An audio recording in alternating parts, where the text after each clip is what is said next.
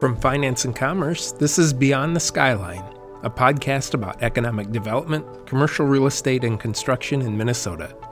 Above all, it's a show about what's next, creativity, and the innovation in technology that are changing how we work and shaping the future of business throughout our state. In each episode, you will meet business leaders, builders, entrepreneurs, and big thinkers who may challenge the status quo, but also make their dreams a reality. I'm Joel Shatler, your host and editor of Finance and Commerce, Minnesota's oldest business newspaper and online publication. Thanks so much for joining me. Minnesota's single-family home building market turned conventional wisdom about the state of the economy on its head in twenty twenty. While it may be a stretch to say that home builders are sorry to see twenty twenty go, residential contractors had a surprisingly strong year. Todd Polifka, owner of Custom One Homes in Woodbury and the newly installed twenty twenty-one president of Housing First Minnesota, a homebuilder association with more than one thousand members, is optimistic that growth will continue in twenty twenty-one. But he's also quick to note that the industry faces daunting challenges in the year ahead. Headwinds range from the ongoing struggle to meet demand for more affordable new homes to pandemic-related supply chain disruptions. Polifka, who has more than twenty years of construction experience, has served on Housing First Minnesota's board for nearly ten years. Prior to owning Custom One Homes, Polifka was principal in Brush Masters Painting and Drywall. He gives back to the community through the Custom One Charities initiative. In the following interview, Polifka talks about his personal home building journey, what drove home building activity in twenty twenty, opportunities and challenges that lie ahead, and more. Well, I'm pleased to be joined this morning by Todd Polifka. Uh, he's the owner of Custom One Homes in Woodbury, is that right? Correct. And the newly installed two thousand twenty-one president of Housing First Minnesota, uh, Residential Construction Trade Association with more than one thousand members. Um, Todd has more than twenty years of construction experience, and he has served on Housing First Minnesota's board for nearly ten years. Prior to owning Custom One Homes, Todd was the principal in Brush Masters Painting and Drywall. And in addition, he gives back to the community through the Custom One Charities initiative. Um, did I get all that right? Good, good job. Okay, great. Hey, thanks again for joining us. I wonder if you could just start out maybe by talking a little bit more about your company and um, sort of how you got started in the home building business. Yeah, sure. Um, so a little bit about our company, Custom One Homes. Uh, our office is based out of Woodbury, although we do service uh, not only the Twin Cities, but the state of Minnesota with, with new construction or renovation. Um, and we're also licensed in Wisconsin. So we build roughly twenty-five homes a year uh, in varying price points. Um, we build some villa product, maybe down in the five hundred thousand dollars price range up to, you know, three, four million dollars homes in single family type settings. So um, we like variety. We like uh, more of a cons- consultative approach, more of a boutique type um, firm than, you know, we're not a, a mass production type Uh, setting. So a lot of times when we work with homeowners, we're truly starting on an eight and a half by eleven piece of paper, you know, blank piece of paper, and creating uh, homes around people's stories of, you know, family formations and how they host and how they socialize and how they work or don't work out of the home, um, you know, the things like that. So uh, been around since the company's been around since nineteen eighty-three. Um, kind of remarketed and, and uh, we purchased the company in two thousand sixteen. So uh, we're excited about the purchase. We're excited about the direction of the company. We're excited about uh, the industry and in the market itself. So uh, excited to see what the future brings us. Okay. And um, how did you get started in home building? We talked a little bit about your uh, previous experience to um, with uh, Brush Masters Painting and Drywall. Were you involved in the industry for a number of years before that? And yeah, so uh, worked over at Brush Masters for roughly seven years prior to that. Uh, actually owned a renovation, a design build remodeling firm uh, prior to that. And then before that, managed some other companies, uh, kind of grew into that. I actually spent uh, my first seven years professionally at three M. So kind of a, a diverse background, if you will.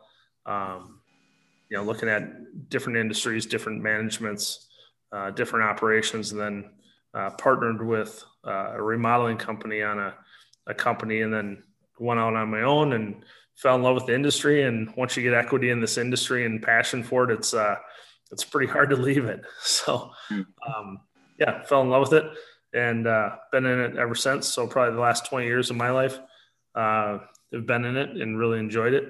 Um, and just in, in the one thing I really enjoy about Brian is that I feel like it's a, it's an industry where you really truly get to see what you create. You know, you get to see that finished product, and, you know, I'm not in a setting where I'm making pieces for other product, you know, that type of setting where, you know, we start again from that eight and a half by eleven piece of paper and bring something all the way to completion, and then watch somebody participate in it, enjoy it, build a lifestyle in it, all those kind of fun things. So it's, uh, it's, it's been pure enjoyment for sure. Great. Um, and I guess if we could look back a little bit on the past year, of course, twenty twenty was a very challenging year for, for all of us, uh, with the pandemic and the economic downturn and, and so forth. But surprisingly, just, you know, I keep track of the, the residential building permits issued in the Twin Cities. And, uh, from, from what I, from what I saw, it was a surprisingly strong year for residential builders in the Twin Cities. I wonder if you could reflect on that a little bit and um, talk about what maybe drove some of those numbers. Yeah, I think it's, uh, it's, you know, for, for many people in different settings and environments, twenty twenty has been a, a very uh, memorable year, right? Um, and I, I can tell you that the, the year started out as a, a normal year. And then I feel like there was a pause for maybe four, five, six weeks max, you know, right around that March, April timeframe, where people are like, uh, you know, we're, we don't know where this is going to go. And then it just escalated, you know, in, in a very positive direction. Um, with that, had some challenges, but um, to your point, you know, permits are up, people are, are buying, um, people are looking for changes. The outer suburbs are, are reinvented. You kind of see an exodus of the downtowns right now. Um, you know, there, there's just, it's not the activity that people enjoy, you know, as far as nightlife and restaurants and shows and concerts, you know, those are, are on pause right now. Hopefully those come back pretty soon, but now you see that suburban outring, and you're also seeing people where they're like, hey, if I, if I could work from anywhere, you know, I might as well really enjoy my view or my space, or I need the right floor plan or footprint, or I need to renovate my home and, you know, maybe change my office setting, or uh, a setting where my, my children can do a little more homework um, because they have to be in the home more. But um, yeah, it's, you know, it's in a really positive spot right now. Uh, you know, people are getting equity back in their homes. So kind of trying to recover even from that, you know, post-recession era. Uh, now you're starting to see that equity come back, which is great. And, uh, you know, we, we anticipate it to be a pretty good twenty twenty-one, and, you know, a, a good run from there. So with that, uh, you know, the demand of ownership in twenty twenty, you know, definitely people are desiring to want homes, and you can kind of see where, you know, the next years are going to be, you know, pretty good, and uh, record interest rates, you know, are down. So that, that helps a lot. Um, you know, we've, we've definitely got some headwinds, you know, with, with lumber and materials and um, appliances, and, you know, the supply chain logistically, and then industry is definitely being challenged, because when companies did hit that pause back in March and April, then they had to reset, you know, and then you had some other market conditions going on where uh, it was hard to bring back staff. And, you know, you couple that with, with growth of thirty, forty percent for some companies on, on large volume builders. And, and that really impacts the ability to produce, you know, from a, a material standpoint. Yeah. Are, are you still seeing some of the supply chain issues out there, or is that pretty much uh, leveled out now? No, it hasn't leveled out yet. I mean, it, we're hoping that by by mid-year this year it does. Um, we're still seeing some delays, you know, things, and it's not just in the materials and suppliers, but even permitting, you know, permitting is, is running, you know, lengthy times, excuse me, compared to what it traditionally does. So, you know, people are stretched. You can kind of see that it's uh it's, it's a hard time, or it's a, it's a more difficult time to watch companies try to expand their business and bringing people on, um, and ramping up to meet the demand. So you're, you're, you got lagging indicators, if you will, and people are chasing those kind of things. Mm-hmm. Are you seeing similar growth in the remodeling area? You talked about people needing maybe an extra office or areas for where kids can do school online, that kind of thing. I imagine that must be driving some of the remodeling activity.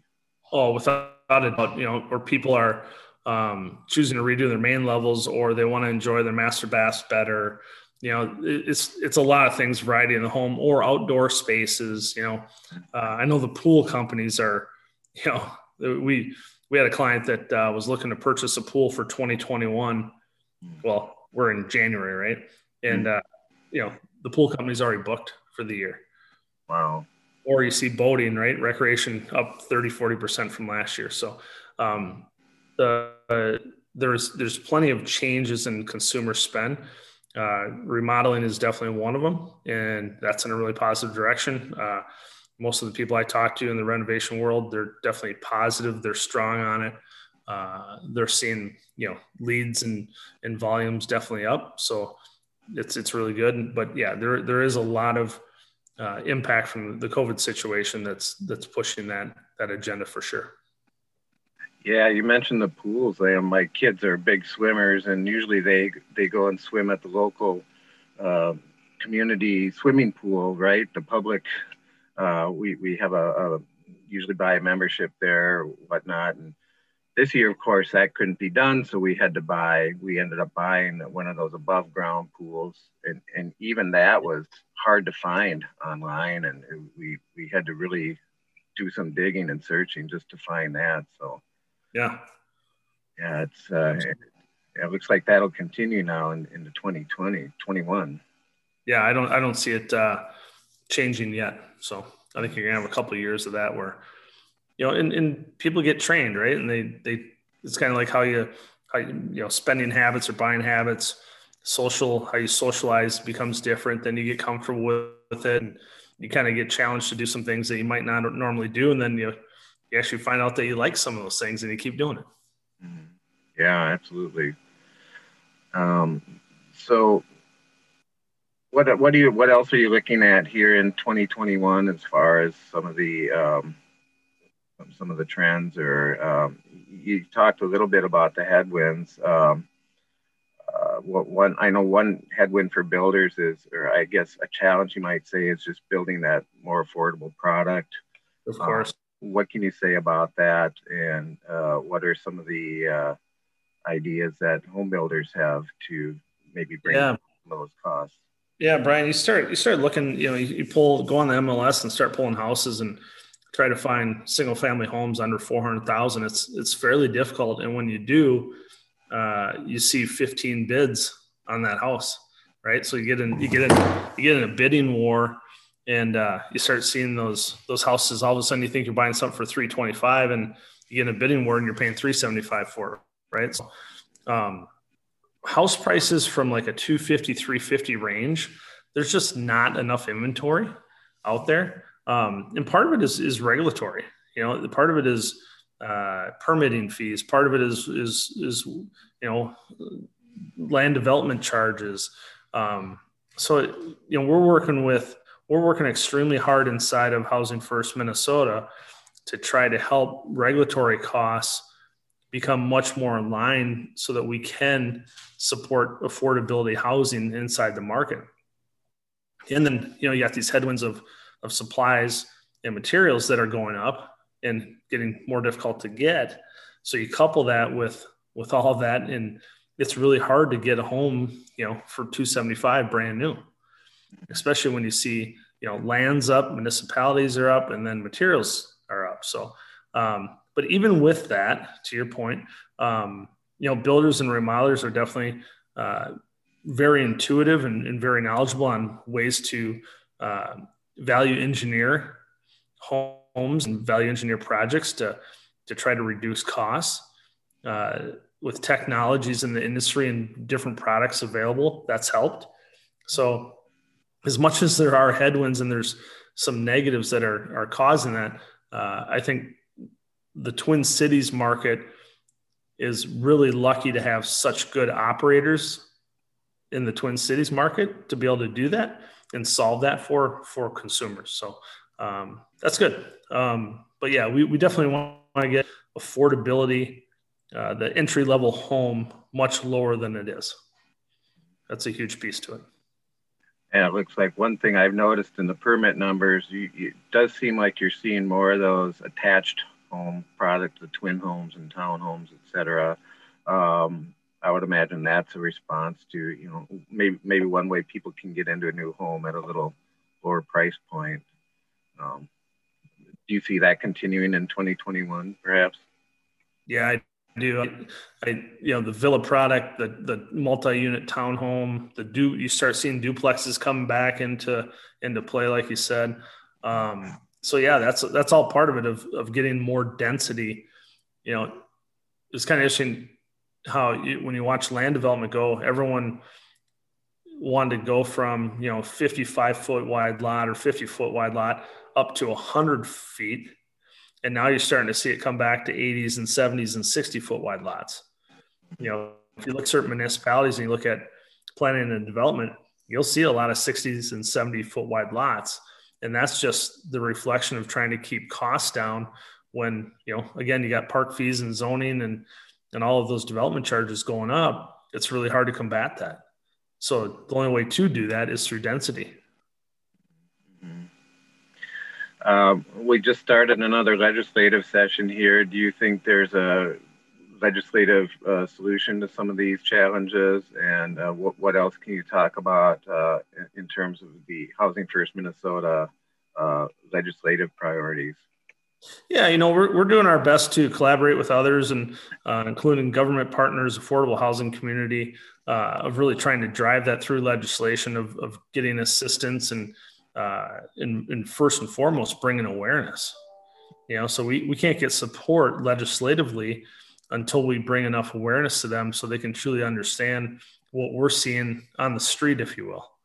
You know, so we're we're doing a good job of that. Um, You know, we want to make sure thousands of companies that make up the housing industry are prepared uh, to de- meet, the, meet the demand for the housing recovery as well, because inventories are so low. So uh, with the legislative session, we just want to make sure that, you know, there's there's not uh, crazy regulations where you got to build bomb shelters and every house has to have a three-car garage and you got to have, you know, the, the full front has to be all stone. You know, those kind of regulations in communities get It's really difficult when we're trying to help people uh, get into starter homes. Well, we covered a lot of ground there. Um, any other thoughts, or um, before we uh, before we end here? Or, um... Yeah, you know, I, I think just overall, Brian, you know, the housing industry is one of the best spots uh, that it's ever been in, and, and I truly believe part of the economic recovery with COVID is has been led by housing. Uh, it's a great industry to get into. You know, we did have a an exodus, if you will, of of you know employees during the recession, and you know we lost probably sixty, seventy-five percent of the companies that were in the industry, and and now that has come you know three hundred sixty or one hundred eighty degrees uh, in a really positive way. So I'd encourage, especially young people that are looking to get into an industry that is extremely productive and extremely uh, rewarding, that um, they, they take a look at the industry. And there, there's so many varying ways to be part of it, whether it be in real estate or mortgage or supply chain or labor. You know, there's there's just a lot of ways to to get involved in it. And I'd really encourage uh, the, the youth of today to consider the constru- construction industry as employment. Yeah, that's a great point. I'm glad you mentioned that, uh, especially now when we're seeing uh, unemployment levels up a little bit. This is a great opportunity for people to maybe get into a new career if that's what they desire. So Yeah. And there's, you know, everyone's looking for uh, good people, right? So, but yeah, I'd say, you know, let's get, let's get more people in the industry. Let's keep building uh, cost-effective homes. Let's not get regulated too much, and let's keep the interest rates down. Yeah. All right, Todd. Well, thank you, and uh, best wishes to you in in, uh, in the coming year, and hopefully we can chat again from time to time. Absolutely. So, nice, right. nice to meet you, Brian. You have a great day, and uh, thanks for the time. Likewise. Thank you. Take care. You too. Bye, Brian. Thank you for listening, and please subscribe to Beyond the Skyline. We can be found wherever you listen to your podcasts. To learn more about Finance and Commerce or to subscribe, go to our website, w w w dot finance dash commerce dot com. I'm Joel Shatler, editor of Finance and Commerce. Thank you again for listening to Beyond the Skyline.